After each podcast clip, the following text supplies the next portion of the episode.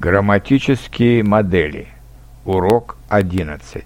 Я буду работать. Future. Я буду работать. Ты будешь работать. Он будет работать. Она будет работать. Мы будем работать. Вы будете работать. Они будут работать. Примеры. Завтра я буду много работать.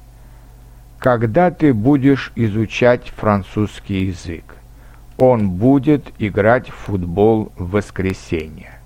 Она будет играть на пианино в субботу.